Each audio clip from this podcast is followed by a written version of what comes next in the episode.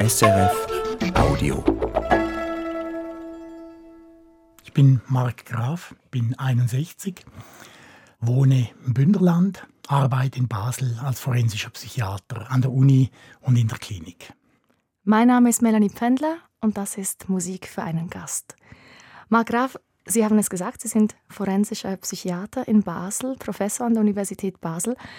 Und forensischer Psychiater, Forensik, ich glaube, das kennt man jetzt noch am ehesten von irgendwelchen True Crime Serien oder vielleicht vom Tatort der Forensiker oder die Forensikerin, die da die Spuren sichert. Aber die forensische Psychiatrie ist natürlich ein Feld für sich. Und ich habe mich da gefragt, wie viele Menschen sich etwas unter dieser Arbeit vorstellen können. Und ich habe mich darum heute in Zürich auf Spurensuche gemacht und ein paar Leute auf der Straße gefragt, ob sie sich vorstellen können, was sie beruflich machen. Boah, das ist. Ich frage mich etwas Einfacheres. Ein forensischer Psychiater, so vielleicht wie wir das vorstellen, ist analysiert Menschen, also Kriminelle, und er analysiert quasi dann ihre Psyche, ihre Charakter, wieso dass sie es machen, wie sie vorgehen und so weiter und so fort. Also zum Beispiel so bei Mord oder so Serienmörder tut er vielleicht wie analysieren einerseits Täterrollen wie auch Opferrollen. Mit Kriminellen zusammenarbeiten, und gucken, was bewegt jemanden vielleicht kriminell zu werden. Jemand, der als Therapeut arbeitet, ein Psychiater und ähm, vielleicht eher, na, ich habe eigentlich keine Ahnung, nein. Er schafft wahrscheinlich in der Forensik. Das ist so das, was ich weiß. Aber ich, es liegt mir auf der Zunge, aber ich kann jetzt wirklich nicht genau sagen, was. Ja, ich wäre auch von der Forensik so ausgegangen, dass er eigentlich ähm, wirklich analysiert oder irgendwo psychologisch hinterfragt, wie so etwas hat können stattfinden oder oder wie ja Tatbestand ja, auseinander psychologisch gesehen. Ja. Mark Graf, was würden Sie sagen? Wie gut trifft es das? Erkennen Sie sich darin wieder, Ihre Arbeit? Ja, eine schöne Überraschung. Danke. Ich äh, durfte gerade heute Morgen Studierenden der Medizin und der Pflegewissenschaften auch unser Fach, die forensische Psychiatrie, erklären. Und es trifft es sehr gut. Einerseits eben das Analysieren, in die Tiefe gehen. Schön hat auch jemand äh, die Therapie erwähnt. Das darf nicht zu kurz kommen. Beziehungsaufbau ist ganz entscheidend. Aber forensische Psychiatrie, würde ich sagen, ist viel mehr. Es geht eben nicht nur um Sex and Crime. Da ist es vielleicht manchmal etwas nüchterner auch. Aber umgekehrt geht es eben um die gesamte Schnittstelle zwischen Psychiatrie und Recht. natürlich Strafrecht ist ein wichtiger Teil, mit Straftätern zu arbeiten, die zu begutachten, zu behandeln. Aber es geht auch um Zivilrecht, Urteilsfähigkeit zum Beispiel. Wenn jemand mit Exit oder Dignitas aus dem Leben scheiden möchte, wenn jemand, wenn ein Testament angefochten wird, etc., solche Dinge. Also es ist sehr breit, die gesamte Schnittstelle eben zwischen der allgemeinen Psychiatrie und dem Recht. Die bedienen wir, forensischen Psychiaterinnen und Psychiater. Und wie gern sprechen Sie, ich sage jetzt mal im Privaten, über Ihre Arbeit? Weil ich stelle mir vor, wenn man sich jetzt da in einem ungezwungenen Rahmen bewegt, vielleicht mit Menschen, die einen noch nicht so gut kennen oder auch Freunden, mhm. Freunden, Bekannten, weil es ja schon eben auch schwierige Themen sind. Eben vielleicht gerade, wenn man mit Straftäterinnen und Straftätern zu tun hat. Erzählen Sie da gern? Ich erzähle sehr gerne, aber zwiespältig. Menschen, die sich interessieren für das Spannungsfeld, in dem wir uns bewegen, Menschen, die sich interessieren für Menschen. Das erzähle ich sehr gerne. Was ich nicht erzähle, ist Sex and Crimes und was ich sowieso nicht beantworte, wenn mich jemand fragt, äh, erzähl mir bitte deinen schlimmsten, deinen schwierigsten Fall etc., da muss ich einfach sagen, das tue ich aus verschiedenen Gründen nicht. Aber ist das eine Frage, die häufig kommt, dass Sie da auch so eine Neugierde spüren, vielleicht die Extreme auszuloten, sage ich jetzt mal? Absolut, die, die nachvollziehbare Neugierde ist nicht primär negativ voyeuristisch, Extreme auszuloten.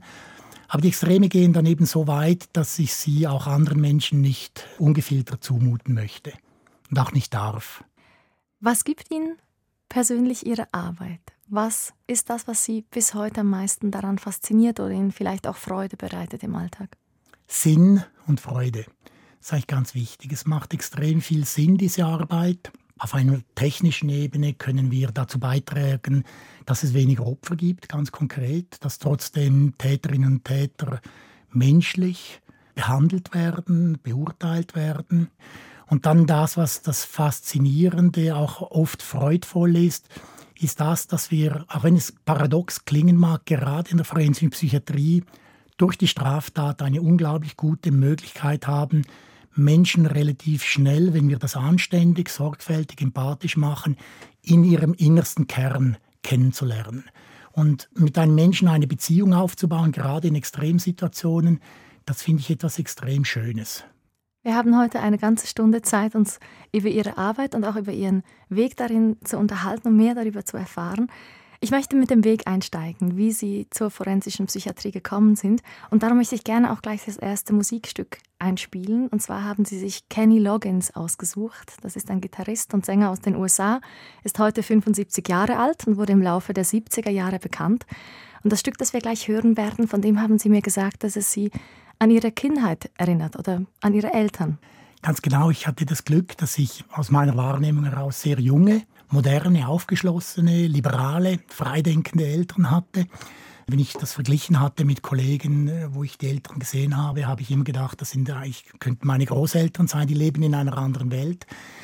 Und unsere Eltern, ich habe eine ein Jahr jüngere Schwester, die haben uns äh, früh auch für Musik begeistert, äh, klassische Musik. Wir sind in Konzerte gegangen, in modernes Ballett, auch gelegentlich in Oper. Aber eben meine Eltern haben auch moderne Musik gehört. Musik, die knapp ältere Kinder, Jugendliche auch gehört haben. Sie sind gerne ins Dancing gegangen. Wir haben uns immer gefreut, wenn wir dann alleine waren. Nicht nur, dass wir alleine sein konnten, sondern ich fand das sehr schön. Das war so ein liebevoller Ausdruck unter den Eltern, dass sie es geschätzt hatten, noch lange Zeit auch gemeinsam tanzen zu gehen. Und diese Musik, die steht stellvertretend dafür. Und das war ein sehr schöner Start ins Leben. Und wie ist das heute bei Ihnen? Sind Sie ein Tänzer? Ja, wie, also neu, äh, relativ kurz. Ich habe immer wieder mal ein bisschen getanzt, wie viele das so machen und das ist oft gescheitert. War nicht freudvoll, war eher äh, etwas aufgezwungen. Und ich darf jetzt mit, mit meiner Frau, die ich noch nicht so lange kenne, habe ich das neu entdeckt. Wir haben Tanzkurse gemacht, eine Zeit lang das intensiv verfolgt auch. Und wir tanzen extrem gerne, aber weniger im Dancing oder so, sondern mit schöner Musik auf der Terrasse im Tessin oder in den Bergen auch spontan mal in der Küche zu einem schönen Stück im Radio, sei das ein Walzer oder ein Cha-Cha-Cha oder so. Und das ist etwas für mich sehr Schönes, Intimes, Inniges. Ich genieße das sehr.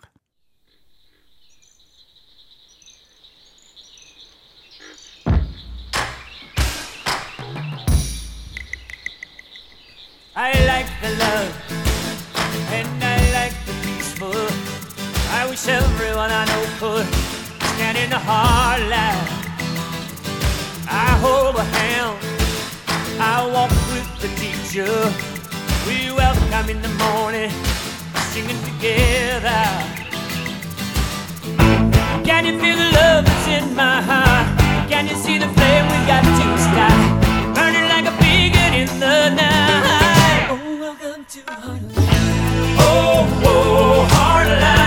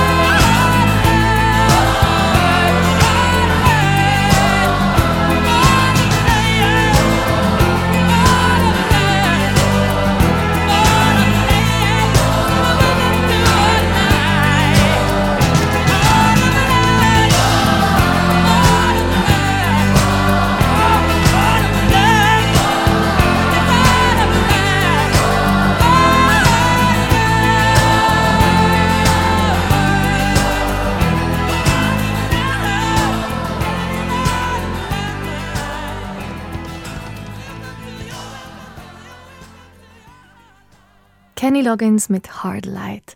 Mark Graf, Sie haben gesagt, die Musik war präsent in Ihrer Kindheit, dank Ihrer Eltern.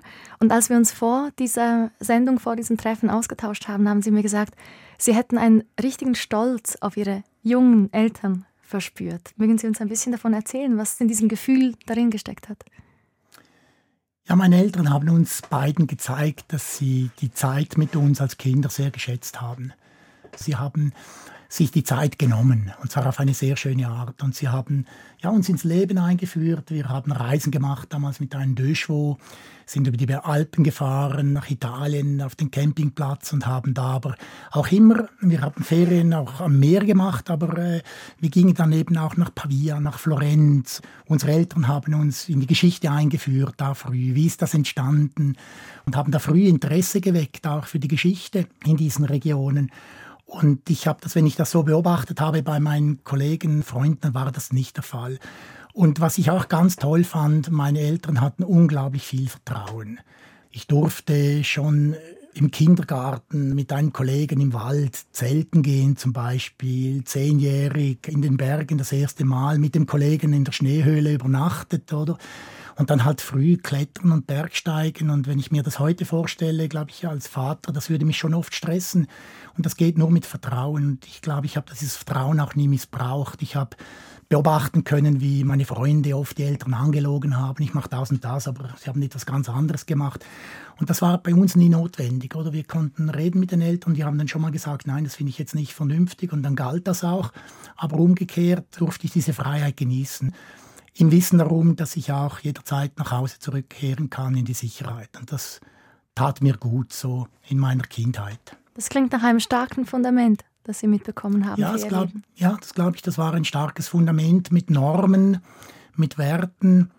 Ich musste erleben, dass Kinder in der Schule, in der Primarschule, Waisenkinder, die im nahen Waisenhaus aufgewachsen sind, die wurden, das war so mein erster Kontakt mit einem Sadisten, von einem wirklich sadistischen Lehrer wurden da misshandelt, wüst misshandelt, immer wieder. Niemand ist eingeschritten. Und als ich dann einmal meinem Vater am Sonntagabend gesagt hatte, du, ich gehe Montag nicht mehr in die Schule. Und er hat mich dann gefragt, warum, und ich habe ihm das erzählt. Und er musste sonst immer am Sonntagabend schon wieder wegfahren, beruflich, und er ist geblieben. Ich wusste nicht warum, hat mir nichts gesagt. Und er ist dann da geblieben ist in die Schule gegangen und hat diesen Lehrer konfrontiert am Montag. Und das hat dann aufgehört. Es war für mich sehr eindrücklich. Es war ein gutes, schönes Beispiel für Verantwortungsübernahme. Und ich hatte natürlich dann Probleme mit diesem Lehrer, aber es hat sich gelohnt, sage ich mal so. Und das war früher ein Beispiel für auch soziales Engagement und Wirksamkeit, Selbstwirksamkeit. Haben Sie das als Kind schon so verstanden, auch wenn der Lehrer danach anders mit Ihnen umgegangen ist und Sie quasi darunter zu leiden hatten? Haben Sie verstanden, das ist es wert? für diese Werte einzustehen? Ja, ich glaube sehr explizit, ja, weil diese Waisenkinder, die waren, das begleitet mich dann halt auch später im Beruf, die waren sehr alleine. Die hatten eben kein Zuhause, keine Eltern. Die wurden von einer Hündin, von einer Berner Sennenhündin jeweils bis an den Rand des Quartiers mitbegleitet und dann wieder abgeholt. Aber nachher im Quartier waren sie alleine und sie waren oft der Willkür von anderen Kindern und eben auch den Lehrern ausgesetzt. Sie haben jetzt dieses Waisenhaus angesprochen. Es gab auch eine psychiatrische Klinik ganz in der Nähe, wo Sie aufgewachsen sind. Sie sind in Masanz aufgewachsen. Das ist ein Ortsteil von Chur. Und in Masanz gibt es bis heute diese psychiatrische Klinik, das Waldhaus, gegründet 1892, ein eindrücklicher Bau. Und auch die Nähe zu diesem Ort hat sie sehr geprägt und dann auch ihre berufliche Laufbahn. Ja, das war sehr speziell. Wir haben diese Leute dann jeweils gesehen, wenn sie spazieren gingen, zum Beispiel mit diesen wallenden weißen Gewanden und den großen weißen Sonnenhüten, weil die damaligen Medikamente, die Neuroleptika, eine sogenannte Photoallergie hervorgerufen hatten. Also die hatten dann schlimme Entzündungen durch das Sonnenlicht. Das war so eine Separate Reality. Und äh, das hat mich einerseits so bisschen beängstigt auch, muss ich ganz ehrlich sagen. Ich habe es nicht begriffen. Und aber andererseits auch eine gewisse Faszination. Was ist das für eine Welt? Und denken Sie, da wurzelt Ihr Interesse, dass Sie das danach dann auch im Studium, weil Sie haben Medizin studiert, ja. wollten zuerst Herzchirurg werden und haben sich dann nicht für das Herz, sondern für das Gehirn entschieden. Würden Sie sagen, da hat das eine ja. Rolle gespielt, diese frühen Erfahrungen? Es hat sicher mit eine Rolle gespielt, was aber noch die wichtigere Motivation war. Und daran erinnere ich mich sehr gut. Das sind so erste frühe Erinnerungen, sechs, siebenjährig als ich einfach beobachtet hatte im Alltag, dass wir Menschen, und ich sage das bewusst so, wir Menschen, wirklich nicht sehr gut oft miteinander umgehen. Also der normalpsychologische Horror, sage ich mal. Nicht die Psychiatrie, das ist dann ganz klar, da weiß man, die sind krank. Aber dieses im Alltag gemeine, dysfunktionale Umgehen miteinander. Warum hilft man einander nicht? Warum macht man jemanden herunter, auch in Liebespaarbeziehungen etc., in der Schule sowieso, zwischen Schülern und Lehrern, in beide Richtungen. Das habe ich nicht verstanden, weil ich habe damals eben gedacht, das geht besser, es müsste doch eigentlich besser gehen. Und ich glaube, das war die Hauptmotivation, das zu verstehen. Also auch dann dazu beizutragen, dass es vielleicht besser geht oder zumindest zu verstehen, woher das kommt. Das ist ja etwas, die Tragödie, muss ich fast sagen, heute. Ich glaube, ich habe es verstanden jetzt durch die Ausbildung, Studium, viel praktische klinische Arbeit, auch Forschungsarbeit. Ich habe es verstanden, ich glaube, ich nehme an, ich weiß, warum wir Menschen so miteinander umgehen, aber ich kann es nur bis zu einem sehr, sehr kleinen Grad beeinflussen, in meiner unmittelbaren Umgebung und eben auch da nicht überall. Ich habe diese Klinik angesprochen, das Waldhaus, und das wurde 2017 wurde diese Klinik 125 Jahre alt und es wurde zu diesem Anlass eine Jubiläumspublikation veröffentlicht. Und da gibt es ein Kapitel, in dem die Anfangsjahre der Klinik besprochen werden, beschrieben werden. Und da steht, ich zitiere, Psychisch erkrankte Menschen wurden im 19. Jahrhundert anders wahrgenommen als heutzutage. Schon die Bezeichnungen Geisteskranke und Irre zeigen, dass psychisch Erkrankte damals nicht als Menschen wie du und ich akzeptiert wurden. Und da habe ich mich gefragt, also selbstverständlich gab es große Fortschritte seit dem 19. Jahrhundert in der Psychiatrie, in den Methoden, die angewendet werden. Aber dieses Verständnis, psychisch Erkrankte, gerade Menschen auch, wie Sie jetzt vielleicht auch zu tun haben, mit schweren Straftätern zum Beispiel, sind wir tatsächlich an einem Punkt, wo wir diese Menschen als Menschen wie du und ich anschauen? Ich bin extrem froh, stellen Sie diese Frage so. Nein, wir sind nicht da, oder? Ich glaube, dass es einigen von uns besser gelingt, nicht immer vollumfänglich und gut, und vielen gelingt es gar nicht. Wir verwenden andere Begriffe, dafür, aber wir stigmatisieren immer noch Menschen, die vermeintlich oder tatsächlich etwas anders sind als wir, immer noch ganz erheblich. Wir stellen uns dar als moderne, offene, liberale Gesellschaft, aber denken Sie nur einmal daran, wie auch heute noch zum Beispiel nur schon homosexuelle Menschen, die weit weg sind von einer Störung, auch wenn äh, Homosexualität bis 1989 nach ICD 9 damals in der Psychiatrie immer noch als Störung galt, wie alleine schon homosexuelle Menschen wegen ihrer sexuellen Orientierung immer noch belästigt, verfolgt, heruntergemacht, manchmal angegriffen werden. Und wenn Sie sich dann noch vorstellen, das seien Menschen tatsächlich mit einer Störung, mit einer Schizophrenie oder einer Pädophilie, wenn man liest, wie auch von Journalisten über Pädophile geschrieben wird, im Sinn von Pädomonster, Pädoschwein etc., ich glaube, da sind wir nicht wahnsinnig viel weiter. Sie haben in Ihrem Beruf direkt mit diesen Menschen zu tun. Wie geht es Ihnen denn, wenn Sie jetzt einem Straftäter, Sie haben jetzt zum Beispiel Pädophilie angesprochen oder Schizophrenie vielleicht auch, wenn Sie jetzt einem Menschen gegenüber sitzen, der eine Straftat begangen hat mhm. aufgrund einer solchen Erkrankung, sitzt da etwas Fremdes vor Ihnen? Oder eben, wenn wir darüber sprechen, Menschen wie du und mhm. ich, erkennen Sie das Menschliche oder erkennen Sie auch Seiten von sich in diesen Menschen? Wie weit ist das von Ihnen weg, wenn Sie mit einem solchen Menschen sprechen? Ich meine zu glauben, dass ich eigentlich immer irgendwie das Menschliche auch erkenne. Das ist ja meine Aufgabe und auch meine Rolle. Darin fühle ich mich wohl. Es ist eben nicht meine Aufgabe, Straftaten zu entschuldigen.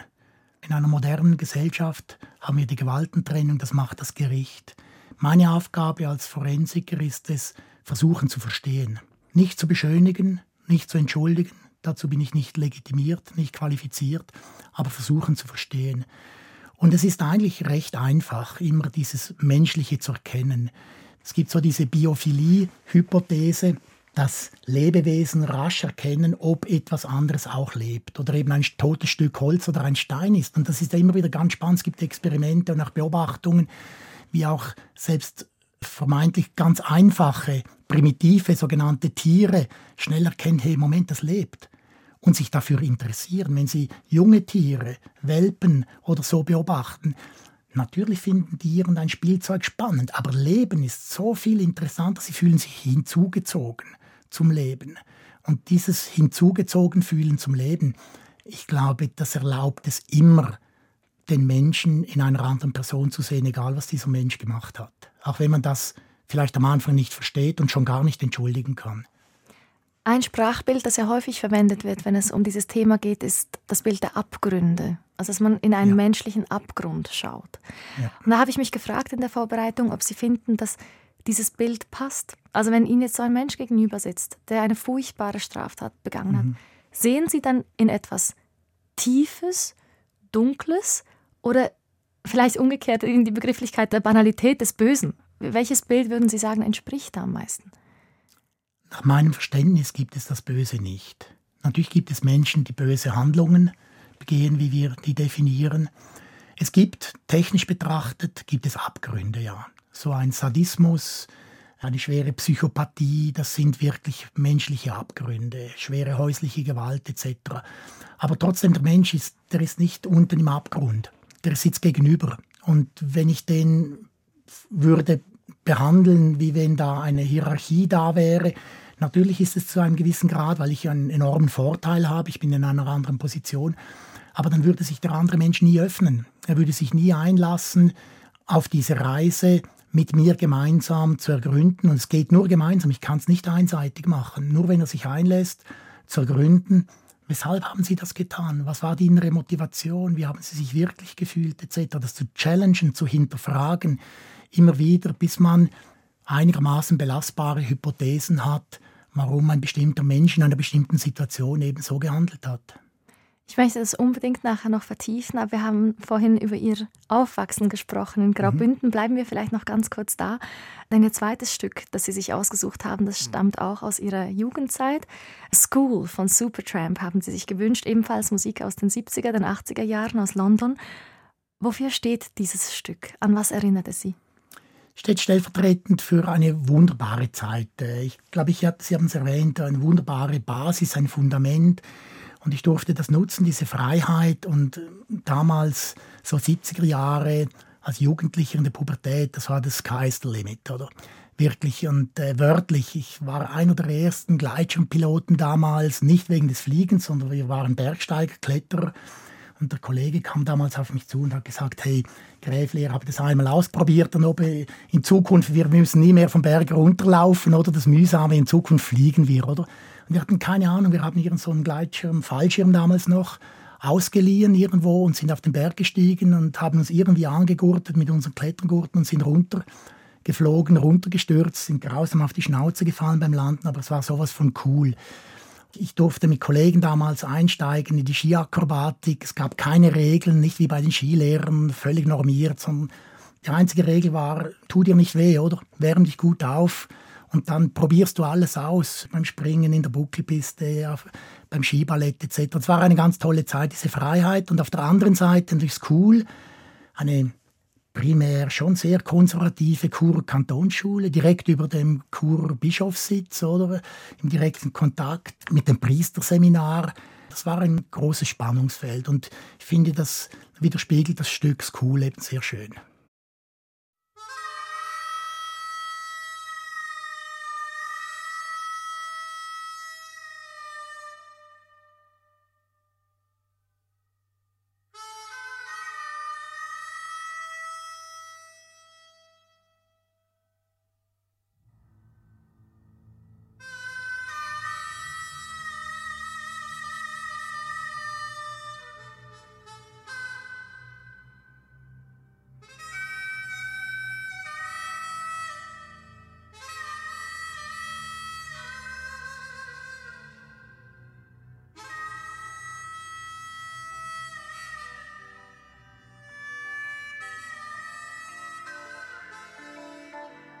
Can see you in the morning when you go to school.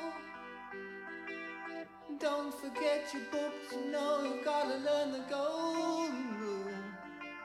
The teacher tells you stop your playing, get on with your work. And be like Johnny Too Good, don't you know he never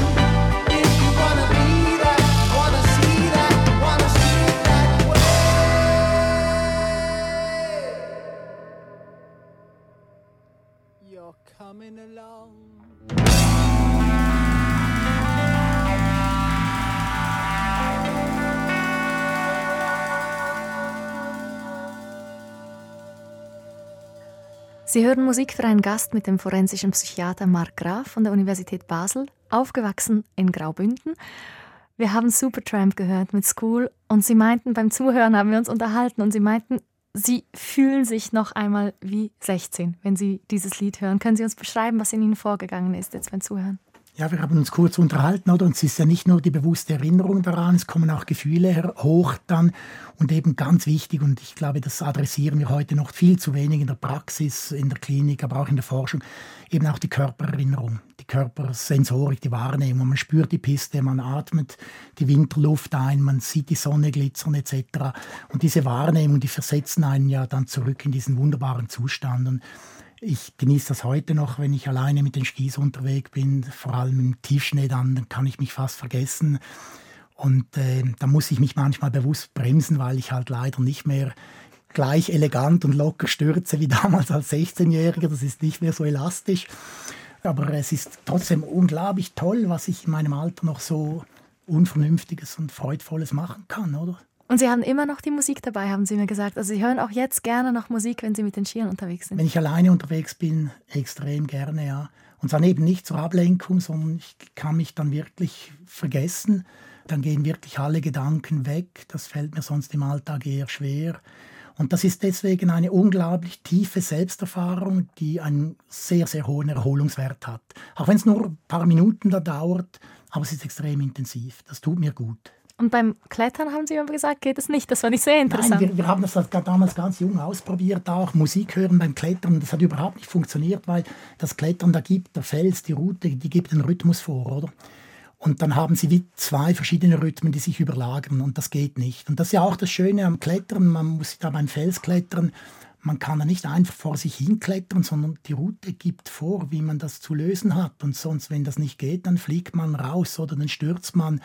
Und dann diesen Rhythmus von der Route aufzunehmen, das ist toll. Und ich kann heute manchmal noch wirklich Routen klettern, die ich sicher vor 40 Jahren das letzte Mal geklettert habe. Es fällt mir natürlich schwerer heutzutage. Und dann bin ich da irgendwo an einer Schlüsselstelle und denke, Mensch, wie geht das weiter? Keine Ahnung mehr.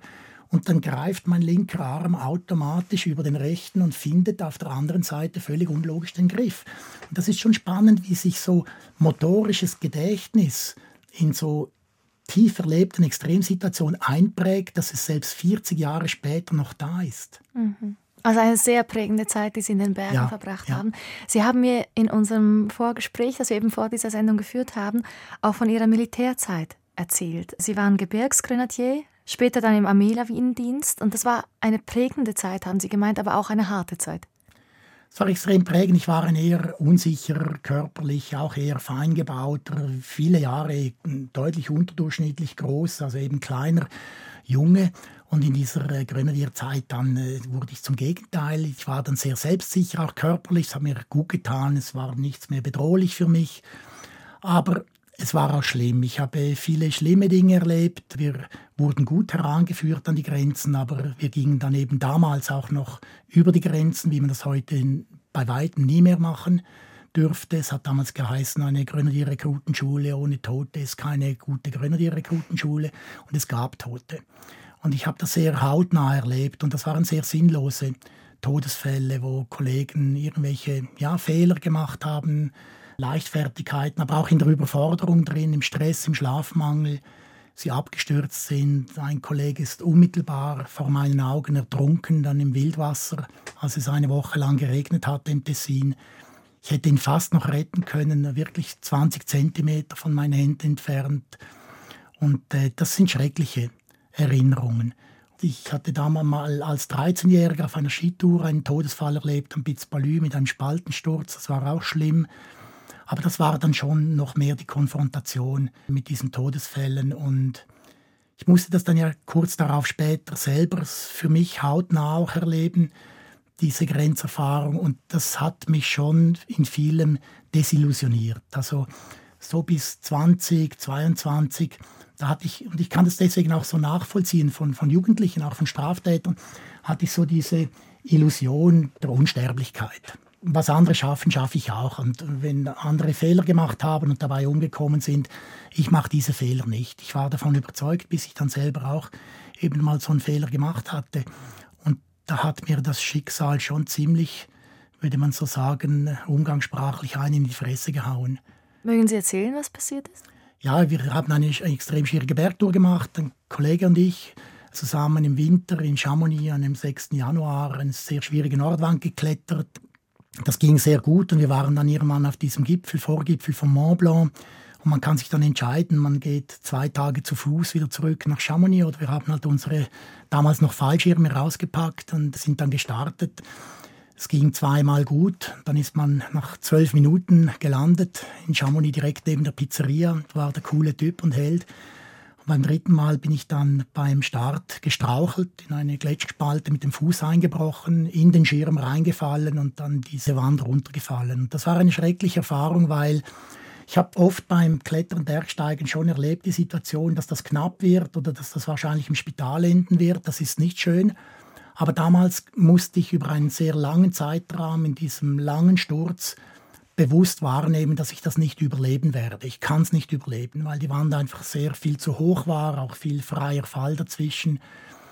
Und das war nur schrecklich. Also ich möchte heute rückblickend sagen, all die Leute, die solche Nahtoderfahrungen idealisieren, darstellen, dass das ganze Leben an einem vorbeizieht, bei mir war es nicht so. Es war einfach nur schrecklich, diese diese, ja, das, das definitive Ende. Und der letzte bewusste Gedanke war, wie dumm bist du? Das schöne Leben wegzuschmeißen für so eine Kalberei oder das wäre jetzt auch anders gegangen. Und der ganz starke Wunsch, das ist schon eindrücklich das Gefühl, warum hat mich niemand gehalten? Warum gab es kein Seil? Warum gab es keine Hand, die mich gehalten hätte? Warum gab es niemanden, der gesagt hätte, hey, jetzt bist du aber so langsam ein bisschen über dem Limit, jetzt übertreibst du es. Das hat mir damals gefehlt. Also das, was Sie eigentlich vorher so schön beschrieben haben, das Gefühl in Ihrem Elternhaus, dass einen jemand auffängt, dass immer Ja. eine Basis da ist, dass Ihnen das Ja. in diesem Moment gefehlt hat. Ja, ja.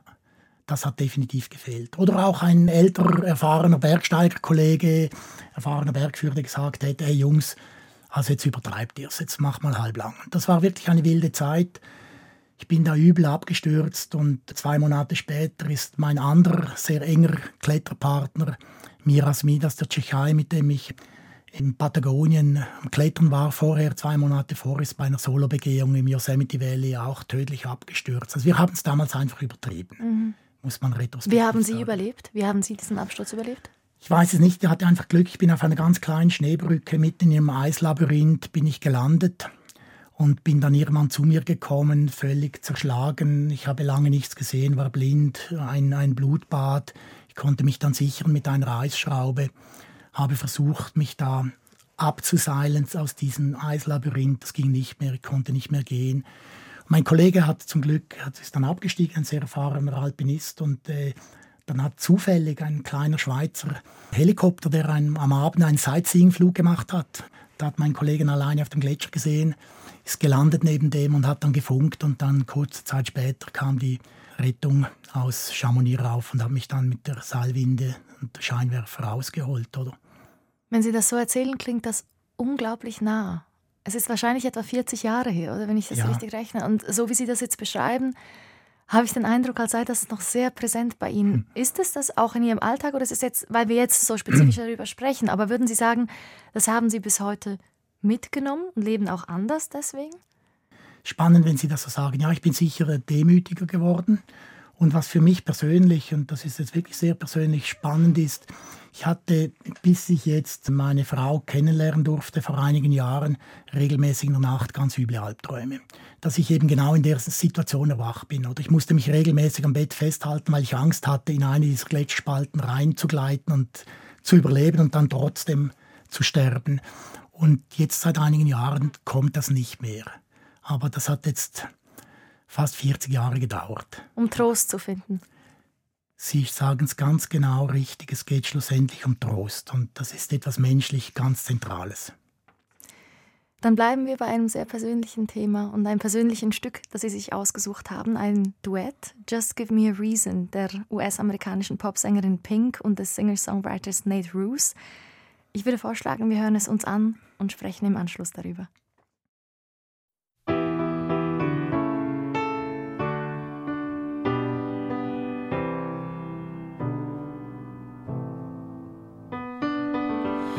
From the start, you were a thief, you stole my heart, and I, your willing victim. I let you see the parts of me that weren't all that pretty, and with every touch, you fixed them. Now you've been talking in your sleep, oh, oh, things you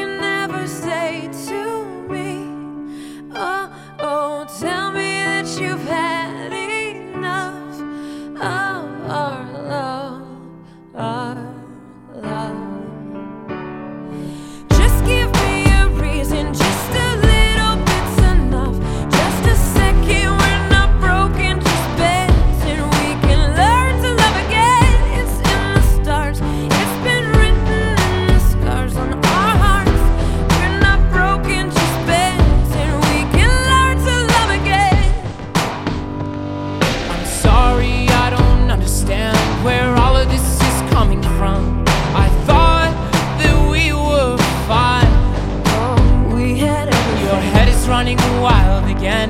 My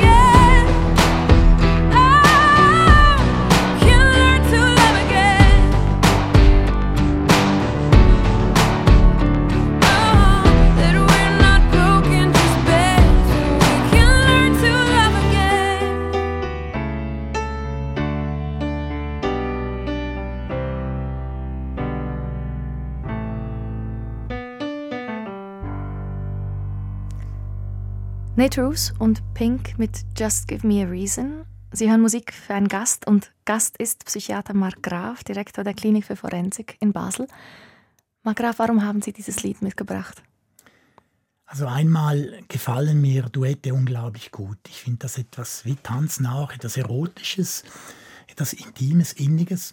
Und dieses Stück steht für mich sehr schön für dieses Spannungsfeld, dass der eine Partner, der andere Partnerin hin und her gerissen sind, äh, ist, äh, ist unsere Liebe gebrochen.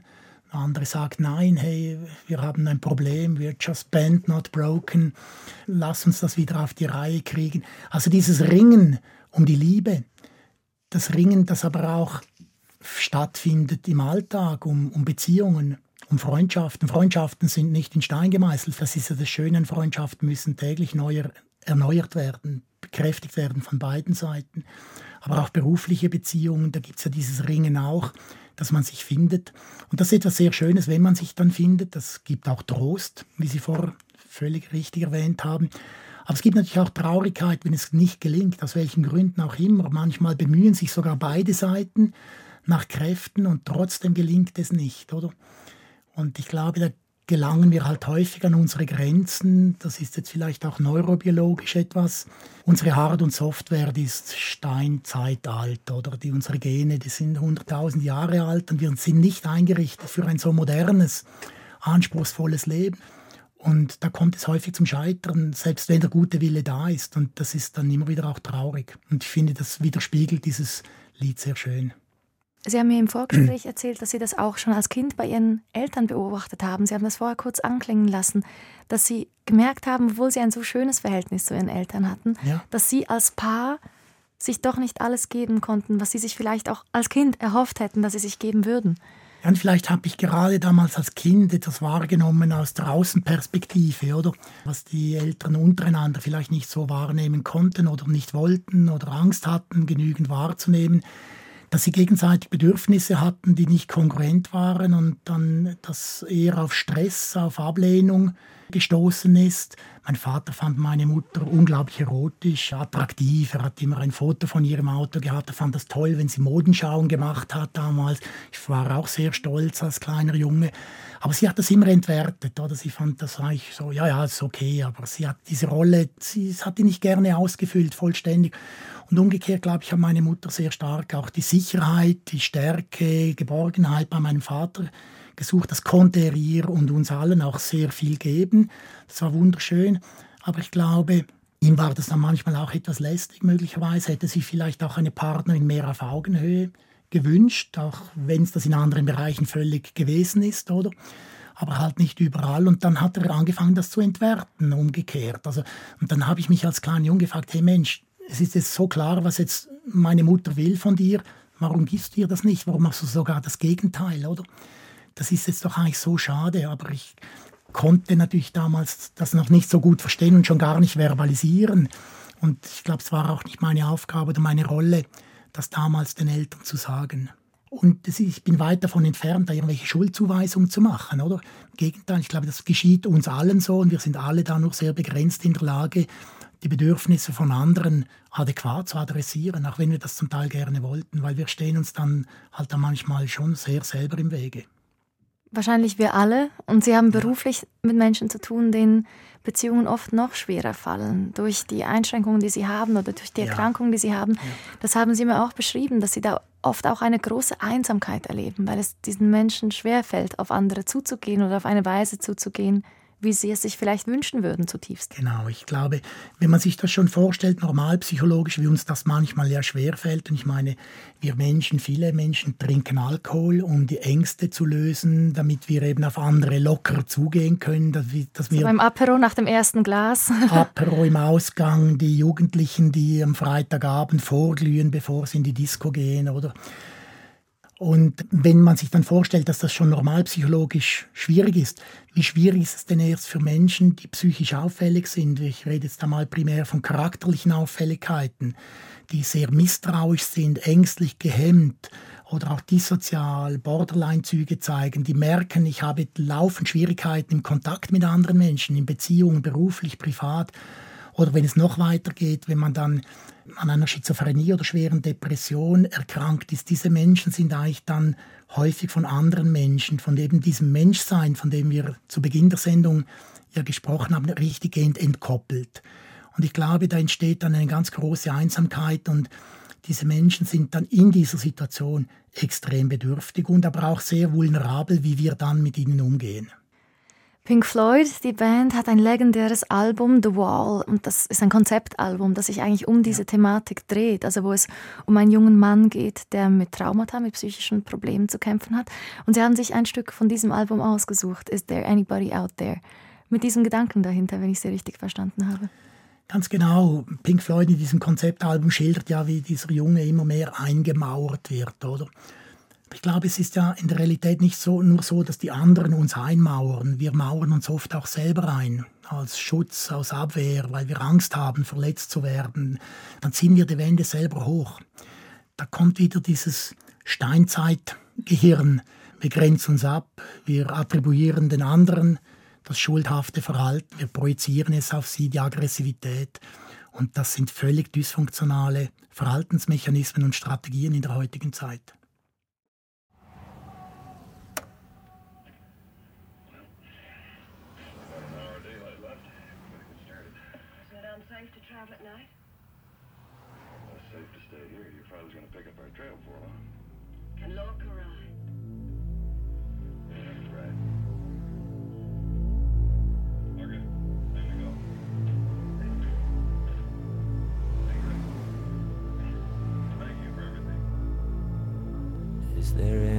Anybody out there?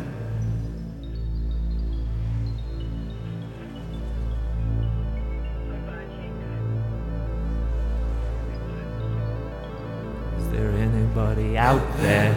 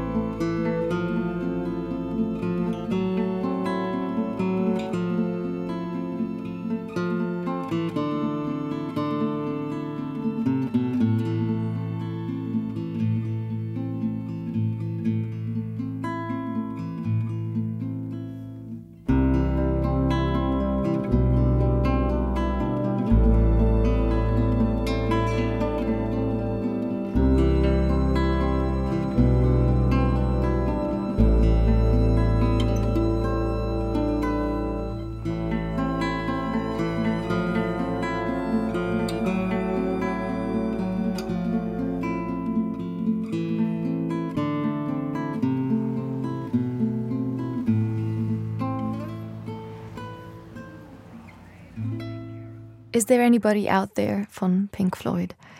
Wir haben über die Einsamkeit von Menschen mit psychischen Störungen gesprochen, psychischen Erkrankungen. Sie haben durch Ihren Beruf eben viel mit solchen Menschen zu tun.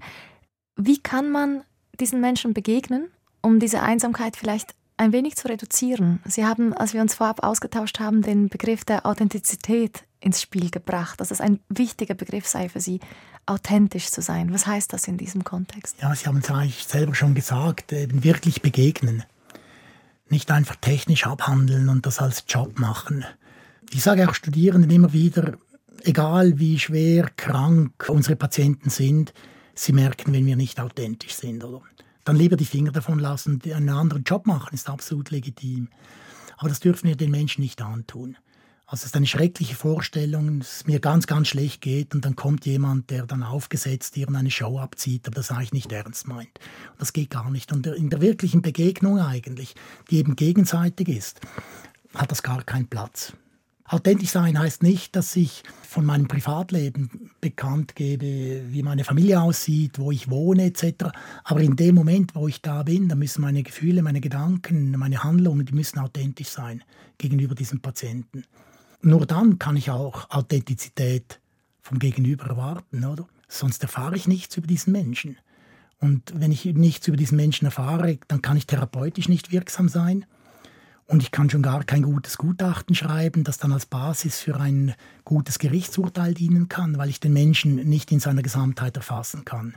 Weil Sie jetzt die Gutachten angesprochen haben, das ist ein großer, ein wichtiger Teil Ihrer Ja. Arbeit.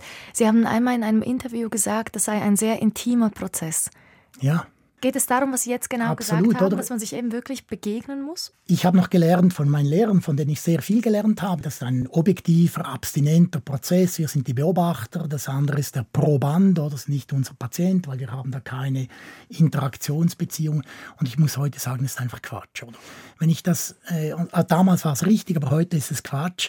Die Art und Weise, wie wir diesen Menschen eben begegnen, auch in der Begutachtungssituation, wo es extrem um viel geht. Es geht um Verwahrung, es geht um Entlassung aus dem Gefängnis oder eben nicht und so weiter.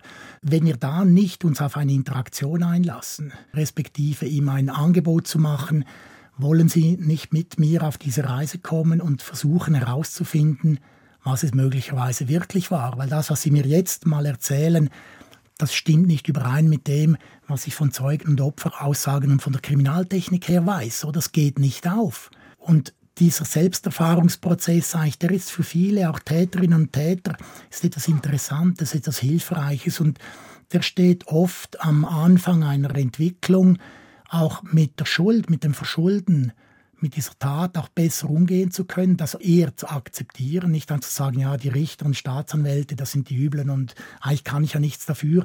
Wenn das dann eben nicht integriert wird, dann ist auch ein Veränderungsprozess später nicht möglich. Dann können die Therapeuten das auch nicht aufgreifen. Und deswegen ist das so die erste Weiche, die da möglicherweise gestellt wird.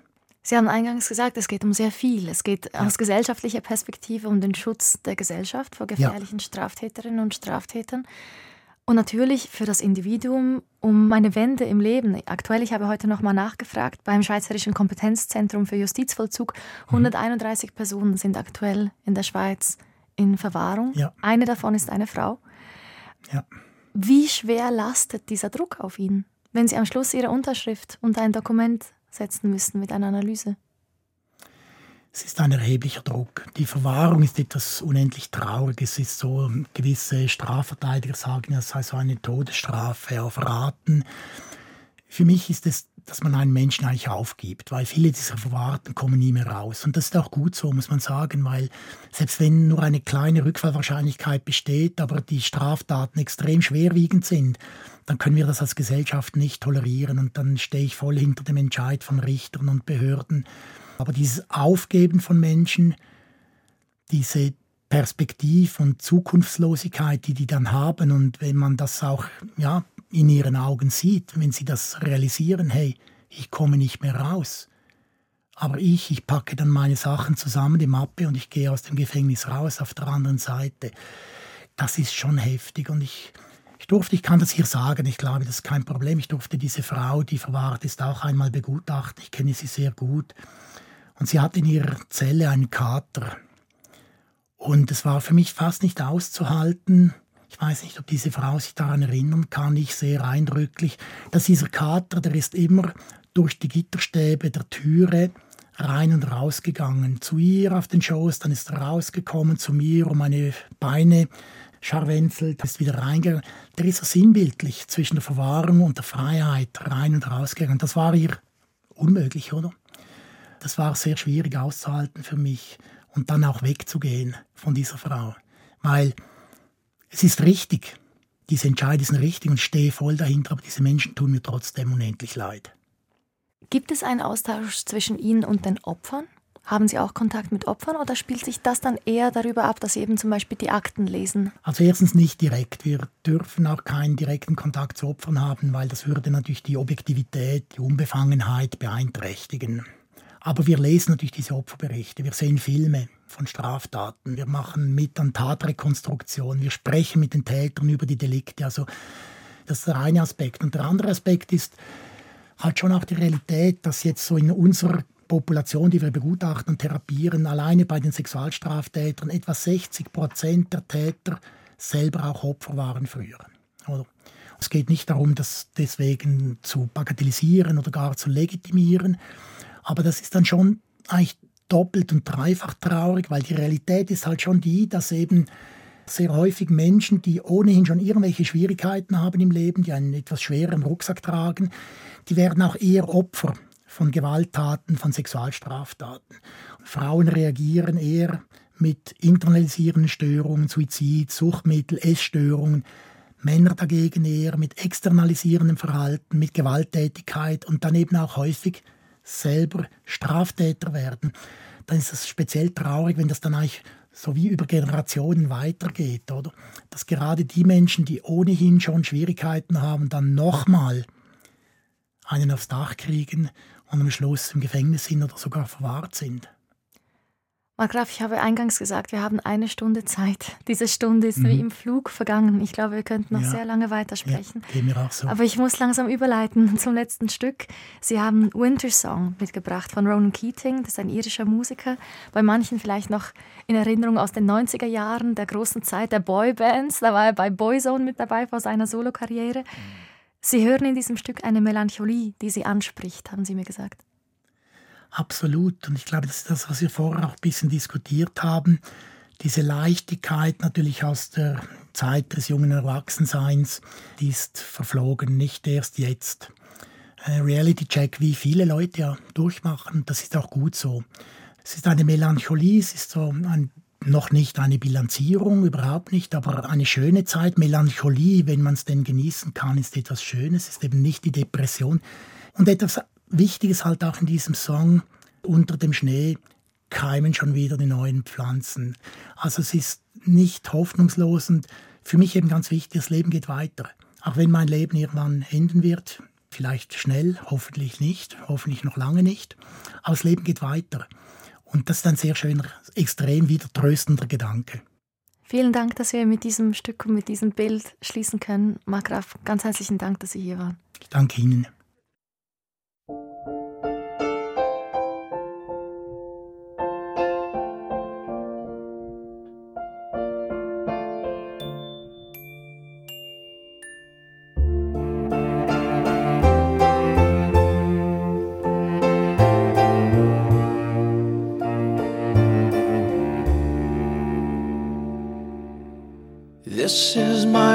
Winter song to you. The storm is coming soon, it rolls in from the sea.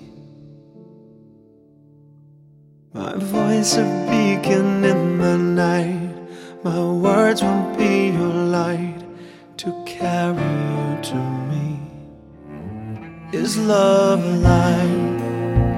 Is love alive? Is love?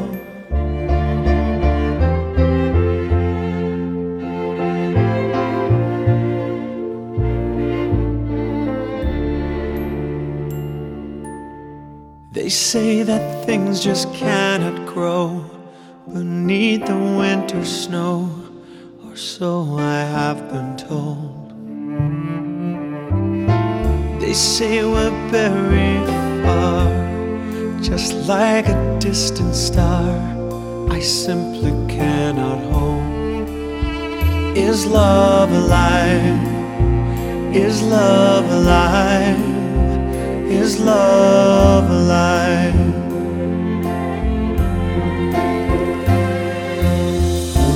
This is my winter song. December never felt so long.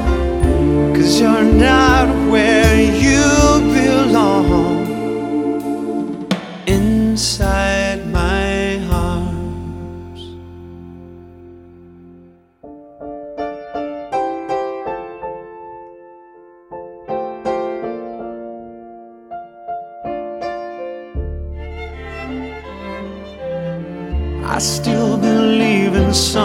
days.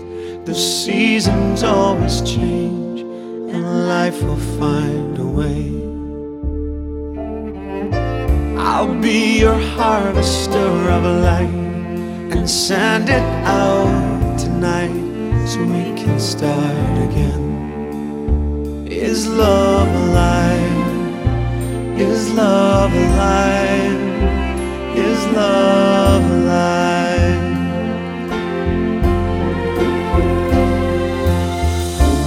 This is my winter song. December never felt so long. Cause you're not where you belong. Inside my arms. This is my winter song to you.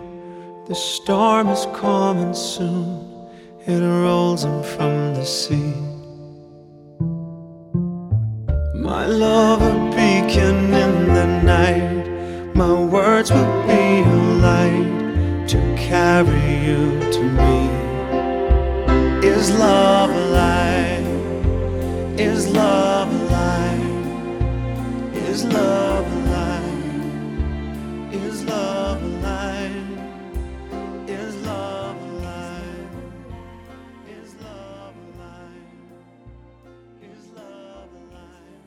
Damit sind wir am Ende dieser Sendung. Das war Musik für einen Gast mit Marc Graf, Professor für forensische Psychiatrie an der Universität Basel.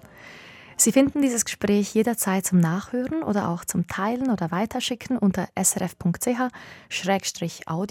oder in der Play SRF App. Und wenn Sie mögen, können Sie dort auch gleich nachschauen, ob es frühere Ausgaben gibt, die Sie vielleicht verpasst haben und die Sie ebenfalls interessieren könnten. Ich bin Melanie Pfändler. Vielen Dank fürs Zuhören. SRF Audio.